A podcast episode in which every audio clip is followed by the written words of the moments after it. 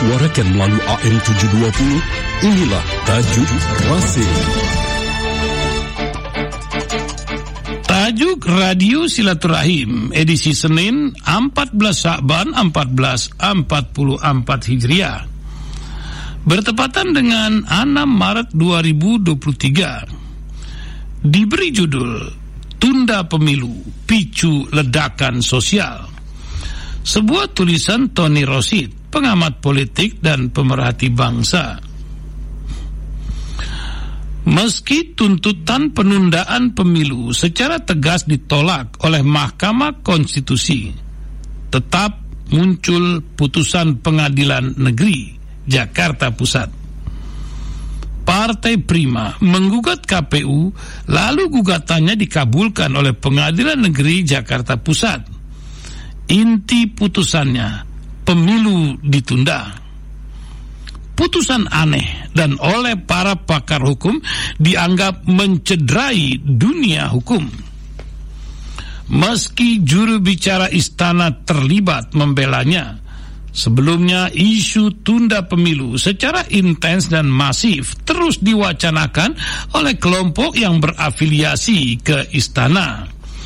Mulai dari partai koalisi, oknum di lembaga survei hingga pengguna jasa para buzzer. Publik paham siapa yang bermain dan menjadi aktor utama penundaan pemilu para pemain watak tetap terbaca melalui berbagai info yang di era digital ini sudah eh, sangat mudah untuk diakses bocorannya. Semua jadwal pemilu sesuai jadwal pemilu dilaksanakan tahun 2024. Pemilihan presiden legislatif di bulan Februari dan pilkada di bulan Oktober 2024. Undang-undang pemilu mengatur pelaksanaan pemilu tahun 2024. Semua seharusnya berpijak pada undang-undang.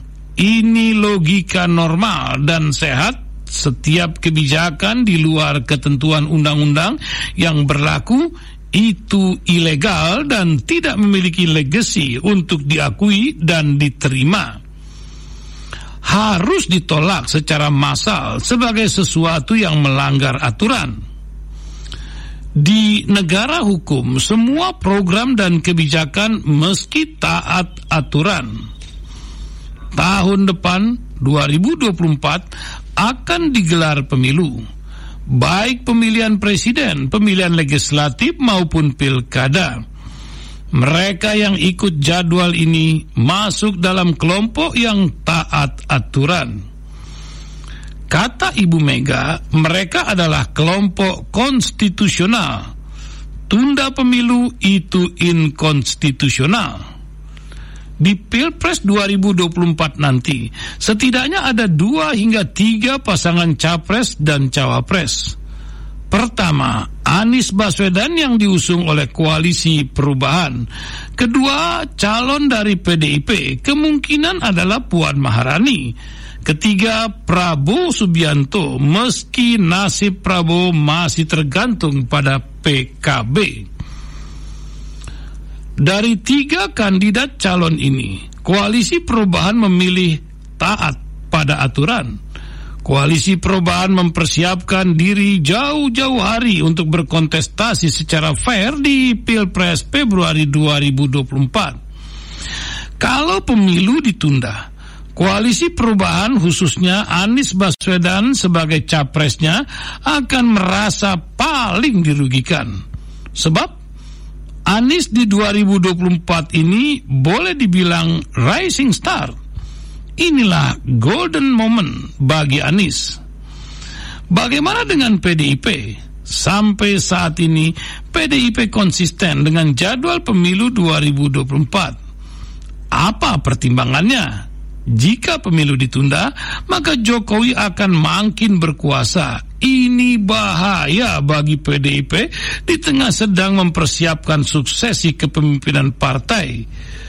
Tunda pemilu sama artinya memberi peluang buat Jokowi untuk berkuasa lebih lama, bahkan bisa seumur hidup. Bagi PDIP, ini akan jadi ancaman. Sederhananya, kalau pemilu ditunda, Jokowi makin berkuasa dan selanjutnya kepemimpinan PDIP bisa diambil alih Jokowi. Apa yang tidak bisa dilakukan oleh penguasa yang makin berkuasa, apa pun alasan realistisnya, PDIP dalam konteks ini konsisten dengan konstitusi. Lalu bagaimana dengan Prabowo? Belum ada statement. Apa ini artinya Prabowo juga sepakat pemilu ditunda? Rumors yang berkembang sejumlah anak buah Prabowo di partai sepakat dengan penundaan pemilu. Benarkah? Undang-undang mewajibkan pemilu digelar pada tahun 2024, tapi ada pihak-pihak yang menginginkan pemilu diundur. Lalu cari alasan dan landasan hukumnya. Ke Mahkamah Konstitusi gagal, lalu ke Pengadilan Negeri Jakarta Pusat. Kelompok ini gigih mengupayakan mundur pemilu dengan berbagai cara, meski ditolak oleh MK dan beresiko terjadi keributan bahkan terjadi ledakan politik. Nampaknya nafsu dan ambisi kelompok ini mengabaikan aturan dan tidak peduli dengan semua resiko yang kemungkinan akan terjadi. Siapa mereka? Adalah orang-orang yang diuntungkan jika pemilu ditunda.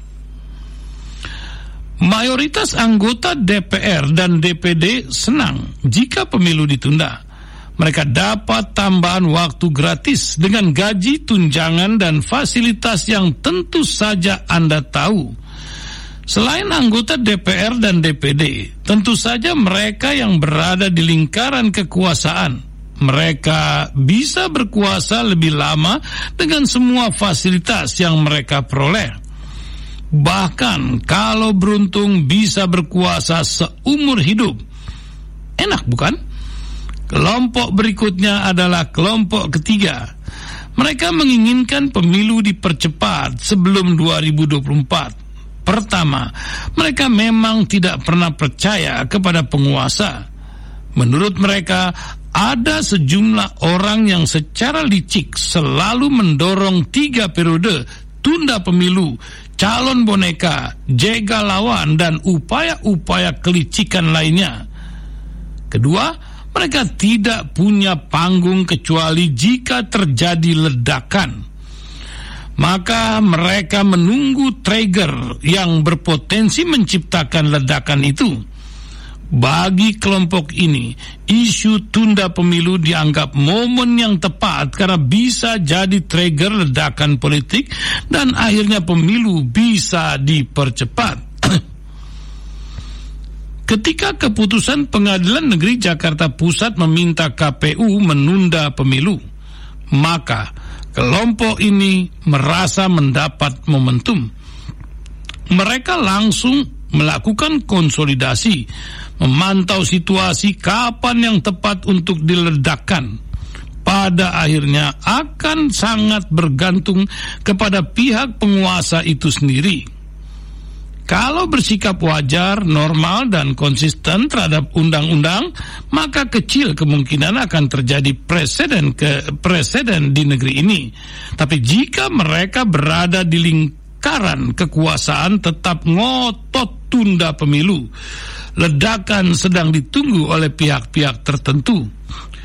Kalau itu terjadi, maka akan bergantung siapa yang lebih kuat, yang kuatlah yang akan menjadi pemenangnya. Bagaimana dengan nasib rakyat dan bangsa ini? Lagi-lagi rakyat dan bangsa ini yang akan selalu menjadi korban. Wallahu a'lam bissawab.